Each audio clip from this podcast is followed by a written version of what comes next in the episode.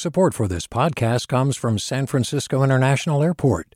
At SFO, you can discover award winning flavors and unique shops all before takeoff. Learn more about what's at SFO at flysfo.com. Hi there, I'm Rund Abdelfatah from Throughline. If you're listening to this podcast, you know that KQED produces exceptional storytelling that keeps you informed, inspired, and entertained. Their podcasts cover issues from your neighborhood to the entire country and everything in between. Support this work today. You can help us continue to bring quality podcasts to your ears. Just head to donate.kqed.org slash podcast. That's donate.kqed.org slash podcast. From KQED. Years and years of discrimination to add on with climate changes. Can you help us? Sea level rise, floods uplifting high. Again, can you help us? That's a 14 year old poet named Lauren Mims. By the time Lauren reaches the middle of her life, her home in Marin City could be underwater. She and her neighbors driven out by flooding in their streets. And that's inspired her to write a poem to vent her rage. When we speak, all you hear is gibberish. When we scream, you still decline. Us yelling and expressing, can you help us to prevent this for us to survive?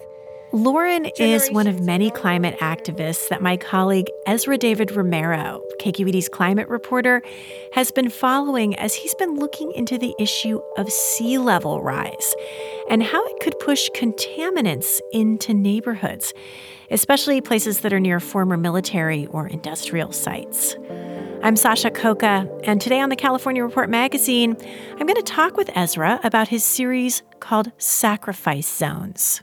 Hey there, Ezra. Hey, Sasha. So, start by telling us what led you to want to report on this issue of contaminants being pushed into neighborhoods because of sea level rise.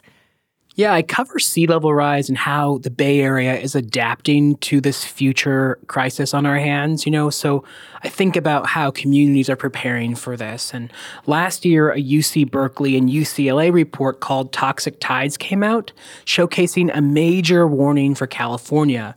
They say around a thousand toxic sites in California are in the path of future rising seas. You know, about half of these are concentrated in the Bay Area. You know, as the atmosphere warms and the water rises, those toxic sites could be flooded or inundated by rising sea levels. That could be from above ground or from underneath, where the contamination is touched by that water. Other researchers think there could be way more than 500 here in the Bay Area because that data just looks at federal information. On the statewide level, there are also contaminated sites in Long Beach, Santa Barbara, Oxnard, and San Diego. Ezra, why is there so much concentration of this kind of pollution, though, in the Bay Area? Well, we have this legacy of industrialization. In the 1940s, in the World War II era, there were all these shipyards across the Bay Area where people built ships for the war. Facilities were completed in 1944 to make Richmond Shipyards the world's largest, covering 880 acres and four and a half miles of waterfront. Now people live near or even on top of that toxic contamination. And you're relatively new to the Bay, Ezra, so you did something to get kind of a 360 degree view of this issue. You actually got out on a boat in the Bay. Yeah, I went for this toxic tour with some scientists where they took me around the bay to show me these sites of concern. Our first stop was in Bayview Hunters Point in San Francisco. It's this community of 30,000 people that's historically black and largely a community of color today. And the Navy experimented with um, atomic bombs out in the ocean and clean ships off there in this community. And the remnants of those contaminants are still there today. So we're coming up on uh, Bayview Hunters Point. With the tips of downtown buildings soaring behind us, Cole Burchiel is showing me the old naval shipyard from a boat on the bay. Burchiel's a field investigator for the environmental watchdog group SF Baykeeper. We're dealing with some of the worst contaminants you can imagine lead, arsenic, radioactive isotopes. The list goes on and on. He says the most immediate threat from sea level rise here isn't from flooding above, it's actually from underneath. Rising seas move inland on top of the land and underneath it. that pushes up groundwaters along with any contamination in the soil. They will infiltrate existing infrastructure that has a direct impact on people's homes. Ezra, you've been covering climate change for, for almost a decade now. Tell us about how you approached this series a little bit differently. As a climate reporter for a while, I've often been the only POC, person of color, climate reporter in the areas I've been living in, Fresno and Sacramento. And I've wanted to tell stories about people of color as a person of color um, and sort of flip the narrative. So we have people of color who are harmed most by the climate crisis or will be as the experts in the story because they're living this reality, the reality of climate change in their day to day lives. Well, you have been covering climate as you say, in places like the Valley and Sacramento for a while. In fact, you and I know each other from our time when we were both reporters in the Central Valley. And I wonder if you just want to mention a little bit about some of the climate change issues that you covered there and how it was different to start covering them in the Bay Area. Yeah, when we met back in like 2012, when I started in the Central Valley in Fresno, I started covering the drought, and that was that like multi year long, five year drought where wells were going dry, farm worker communities, you know, were like having dry taps, farmers were struggling with water, and you're seeing all these fields fallowed. And then these big wildfires, like the age of mega fires, started while I was there in um, Fresno. We covered these wildfires. So it was sort of like climate change in action. The reality of climate change was all around us. Then I went to Sacramento, and then moving to the Bay Area, you know, I found communities who may not be in the thick of, like, say, these climate catastrophes like a wildfire or drought all around them, but they're preparing for a slow moving future disaster called sea level rise because they're seeing that their lives could be affected just as much as the farm worker in the Central Valley or the person who lives in the mountains in the Sierra Nevada. And I realized, you know, the Bay Area isn't just this affluent place. There are these huge areas where people of color live, low income people live, that are going to face the worst of sea level rise unless something is done about it. Well, Bayview Hunters Point is a really key example of that. And in your reporting there, you met a dynamic activist who actually came to this work because of her own mother's death. Sitting in a church three years ago in Bayview Hunters Point, Arieann Harrison accepted her calling. You find out a lot about yourself at a funeral. She took on her mother Marie Harrison's legacy of care through action. What I learned in that moment is that love is an action word. Her mother passed away from lung disease that she believed was tied to a job at the naval shipyard. She'd spent decades marching, protesting, and even chaining herself to the fence outside of this Superfund site. I know they thought that it was going to go away once my mother was gone. In that moment, I did therapy on the mic. When I say what do we want, y'all say reparations. What do we want? Reparations. When do we want it? Now. What do we want? So she's talking about reparations there, Ezra, which is something we've heard a lot about here in California. You know, the movement for reparations for folks whose ancestors survived slavery or genocide. And usually, when we talk about reparations, we think about that in terms of monetary reparations or land back. This is a slightly different take on that reparations question.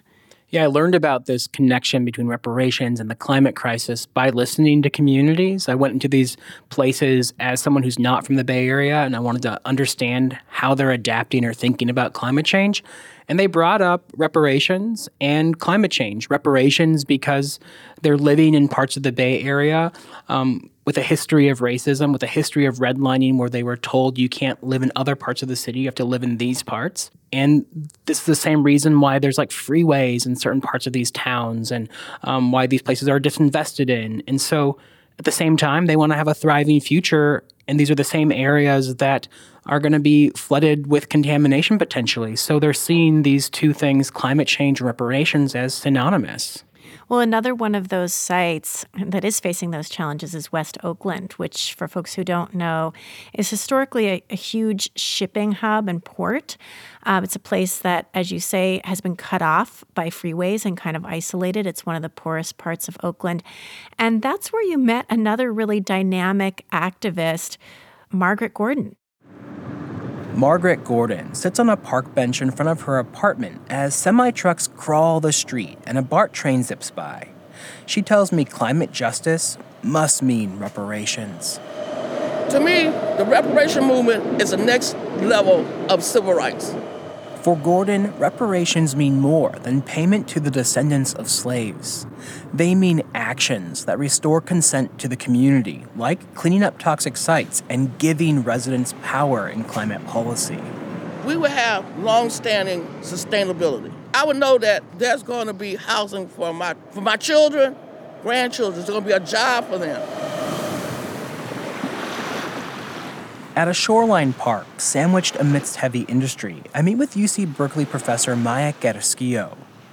She says actions that return consent to the community could equal freedom from the tendrils of slavery. The full freedom to say, I can leave or I can stay, or I have the freedom and the values and the finances to actually be able to make that future. Carrasquillo says Gordon and others are working to create this alternate future. They are taking the problem into their own hands it's forcing change. Much of that change originates from inside Gordon's West Oakland office, a tan portable behind a chain link fence nestled in a curve of Interstate 880. Looking for Miss Margaret? Yeah. Awards honoring her decades of environmental justice work line the inner walls of her office. At 75 years old, Gordon says she won't stop working toward a thriving future here thrive with me. I may start it off as I, but at the end of the day, this is about a we. Miss Margaret Gordon is the co founder of the West Oakland Environmental Indicators Project. That's an organization that's community based and they're dedicated to achieving healthy homes, healthy jobs, and healthy neighborhoods for everybody who lives in West Oakland you know, they've done a lot of research, and their community research, especially about air quality, has fueled legislation and policy in both the city of Oakland and has extended out statewide. One of the things that struck me in this reporting is this idea of consent. Miss Margaret Gordon is one who brought it up to me. She talked about how these current residents in these areas didn't consent to have their lives derailed by climate change. They didn't consent to have their lives derailed by freeways, and they didn't consent to be redlined and to live in the cities and the places that they live in. You know, they wanted a different life, but the rules placed on them because of racism that kept them from having these thriving lives in other ways. And so they didn't consent to all of this. And so when we think about how we move forward when it comes to climate change and cleaning up these places, Miss Margaret Gordon says we need to think about the consent of the people who live there as well. Well, one of the immediate impacts people are already feeling is the fact that people are getting sick from pollution and contamination even before we're seeing the kind of sea level rise you're talking about. Yeah, and that brings us back to reparations. You know, many of the people I talked to brought up this point like, we're going to need money. We're going to need reparations for the sicknesses we're getting and are going to continue to get for the medical bills we're going to have because we live next to a toxic site. And you actually visited a clinic where you saw some of those health effects firsthand in Bayview Hunters Point in San Francisco. Dr. Ahimsa Porter Sumchai is showing me how black and brown lives matter using pins on a map. Hello. How are you doing? Good, how are you? Dr. Porter Sumchai is testing residents' urine for contaminants. Here in her office, she's posted a large map, and on it, it's covered with red, blue, black, yellow, and white pushpins. They're like ants piled up on a piece of food. Each pin is a toxic chemical in somebody, at levels high enough to harm their health. There's a woman here who's got uranium 17 times higher than reference range. Finding that level of such a dangerous contaminant shocked her. Just set my hair on fire. I had never seen anything like that. A second map lists the people in the neighborhood who have cancer.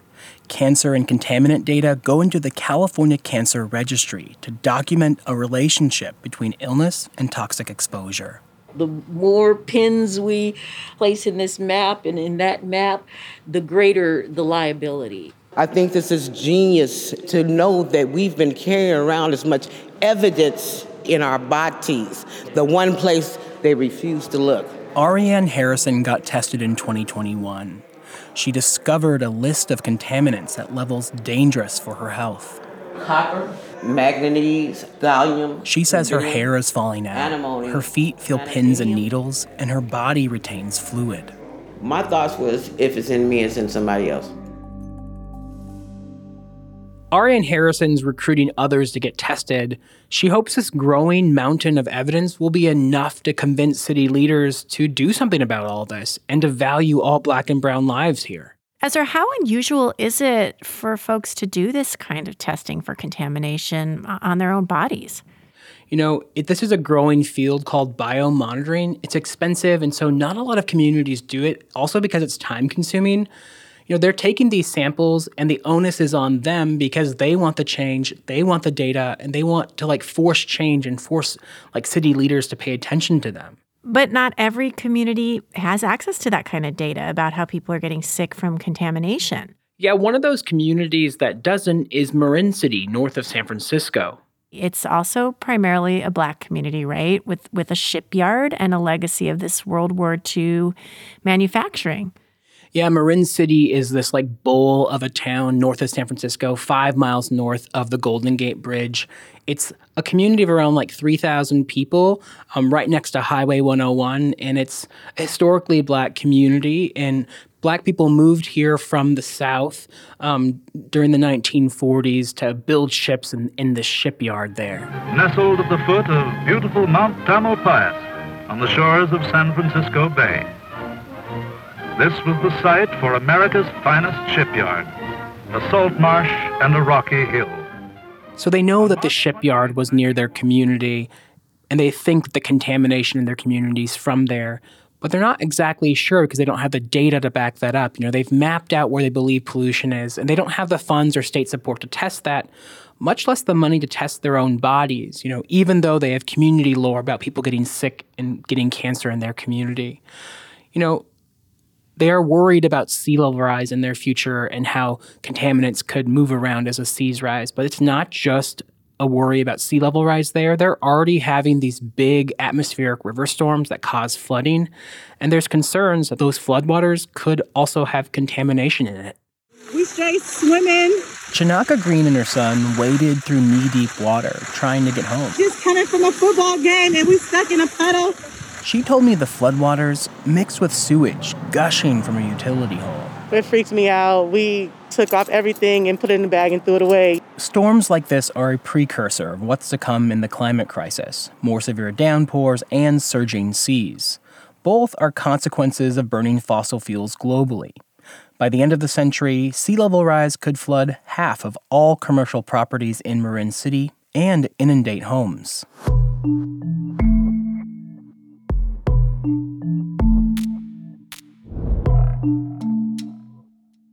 One person who's worried about this and sounding the alarm over the lack of investment here is Terrie Harris Green. We all know about what happened October the 24th with the atmospheric river, right? All of this flooding, three and a half, four feet of flooding. The IJ didn't put it in the paper. Oh no! They put in the paper that other places had 12 inches. But what about the three and a half, four feet that we've had? What about that? What about the fact that folks had to walk through the contaminated waters in order to get back home? What about that? Terrie was speaking at a rally last spring. She's really passionate about all this because she had cancer herself, and she believes the cancer is linked to contamination near her home. Too many of our folks have been dying. Too much sickness and disease is happening and been happening in our community. Terrie's the oh. daughter of one of those families that came to work in the shipyards. Her family came from Texas and she was raised in this community. And now she's in her 70s and she's heard the, the firsthand stories from people in her community who have had cancer, who have had other sicknesses, who have had asthma. And she's also lived through like years and years of flooding. You all saw that manhole that looked like a waterfall coming up. That was sewage. And our folks had to walk through that to get home. That's contaminated water. And you know what? We speak about it. And you know what? I think sometimes it goes in one ear and it just goes, I don't know where it goes. But you do not see folks stepping forward and saying, you know what? Enough is enough. 80 years of flooding. We are tired of it. There's no drainage system there. Talking about reparations, we need reparations here in Marin City. Terrie's movement is really multi generational. It's not just her. She's working with a group of young people to lobby and advocate on behalf of Marin City. They got together and they sent a letter to Governor Gavin Newsom, including some of the poem we heard from Lauren Mims earlier. Generations and ongoing generations, and yet we still can't find the missing key to the equation. Lauren read me that poem on a hike we took up the hill above Marin City. It was a beautiful, bright day. You could see Alcatraz, you could see San Francisco, you could see the Bay Bridge. It looks like a painting. Yeah, when you look around here, you like you see Marin City. You can see that it's a lot of apartments, a lot of like a little bowl here, and then you can like see the affluence around here, like all the mansions, big houses. How does it make you feel like um, looking at that and knowing how your town is treated, how you how you're treated? I'm not gonna lie, I'm like ashamed because they don't deal with the climate issues that we do, and they they don't do anything about it. For us, we have to deal with it every day. We have to struggle. You know, they also want their county leaders to be more accountable here to not just wealthy parts of Marin. You know, this is Marin County, one of the wealthiest counties in all of California. So they think it's okay. It's it's serious risk that these people are dealing with, and it should be dealt with. Ezra, in any of the communities that you've been reporting in, have we seen any movement towards leaders at either the city or the county level tackling this issue head on? In Marin City, Miss Terrie Harris Green and these climate activists, their work is sort of paying off. They've lobbied state leaders and Congress people are paying attention to this and they're hopefully trying to create some kind of plan to address this flooding. It's still up in the air, but they are paying attention.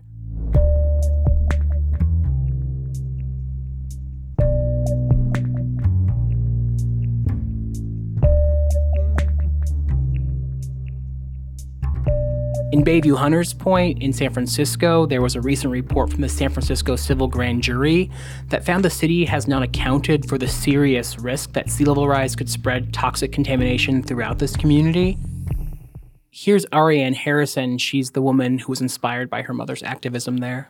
This is very validating. I want to invite our mayor, whom we love, to show us that she loves us back. San Francisco Mayor London Breed denied requests for interviews for that story. In a statement, officials said they welcome the grand jury report and are seeking funding to study how groundwater rise could affect known contaminated sites. Well, and it sounds like meanwhile, residents are still really concerned about their health and the contamination in Bayview Hunters Point, and they haven't stopped protesting.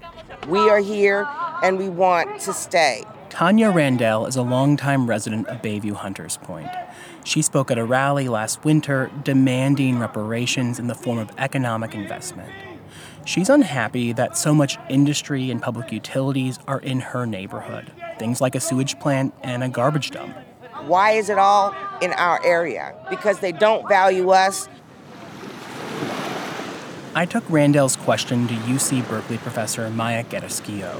We met on the Oakland shoreline with Bayview Hunters Point in the distance. What do you think it'll take for San Francisco to value black and brown people in that community? That's such an interesting question because cities like San Francisco, especially with a black female mayor, right, like would argue that they do. Carrasquillo is an Afro Latina woman and a civil and environmental engineering professor focused on environmental justice. I think it's going to first take us reconciling that when we say Black Lives Matter, it is all Black lives. It's the Black lives that are uncomfortable for us to have to still actually do the work to say that they matter.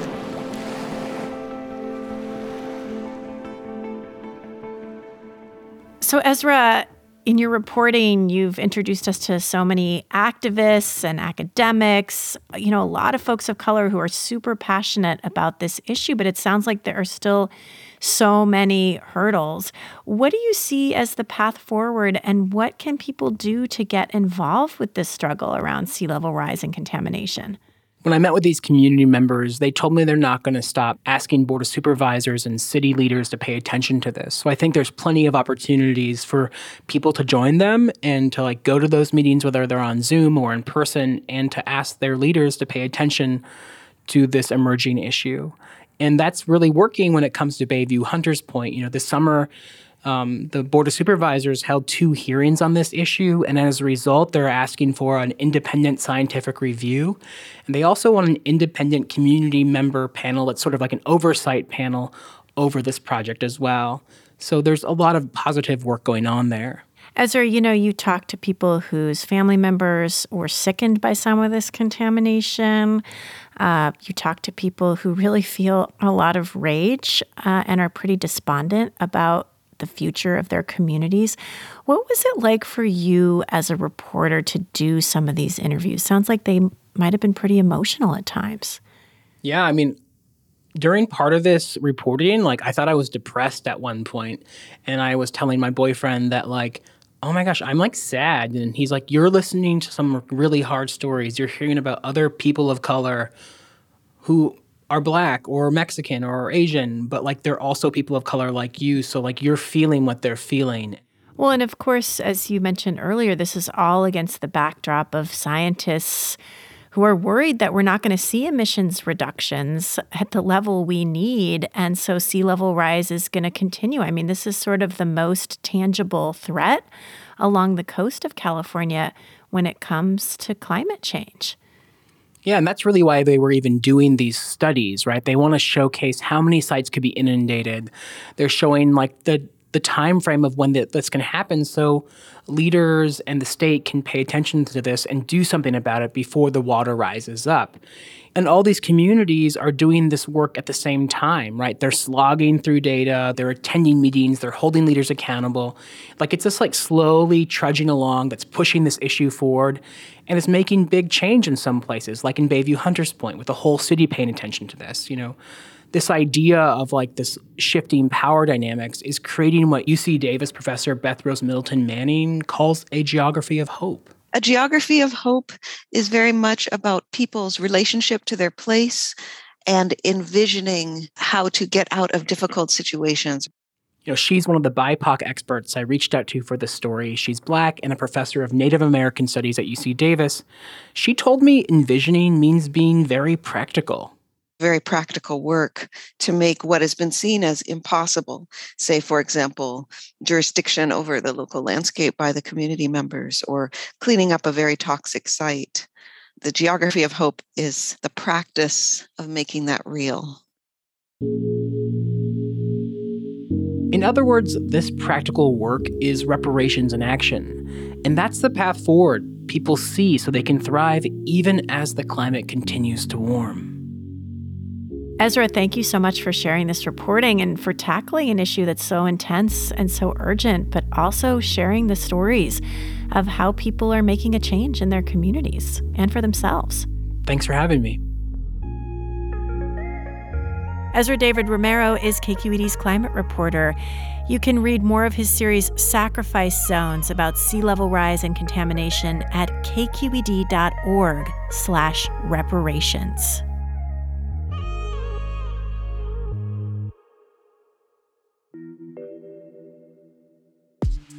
And that's it for the California Report magazine for this week. We're a production of KQED in San Francisco. Victoria Mauleon is our senior editor, Susie Racho is our director, Brendan Willard is our engineer, and Jessica Carissa is our intern.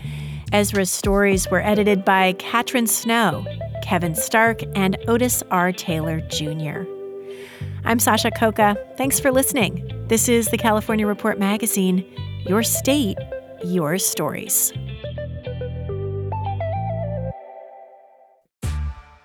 Hey there, this is Brittany Luce from NPR's It's Been a Minute. KQED's podcasts like The Bay, Bay Curious, Mindshift, Right Nowish, and more all tell the stories of the Bay and beyond with reliable, human centered journalism.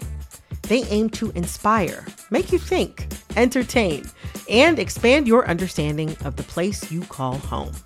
Here's how you can support podcasting at KQED. Showing your support is easy, and you can join Brittany in supporting KQED Podcast too at donate.kqed.org slash podcast.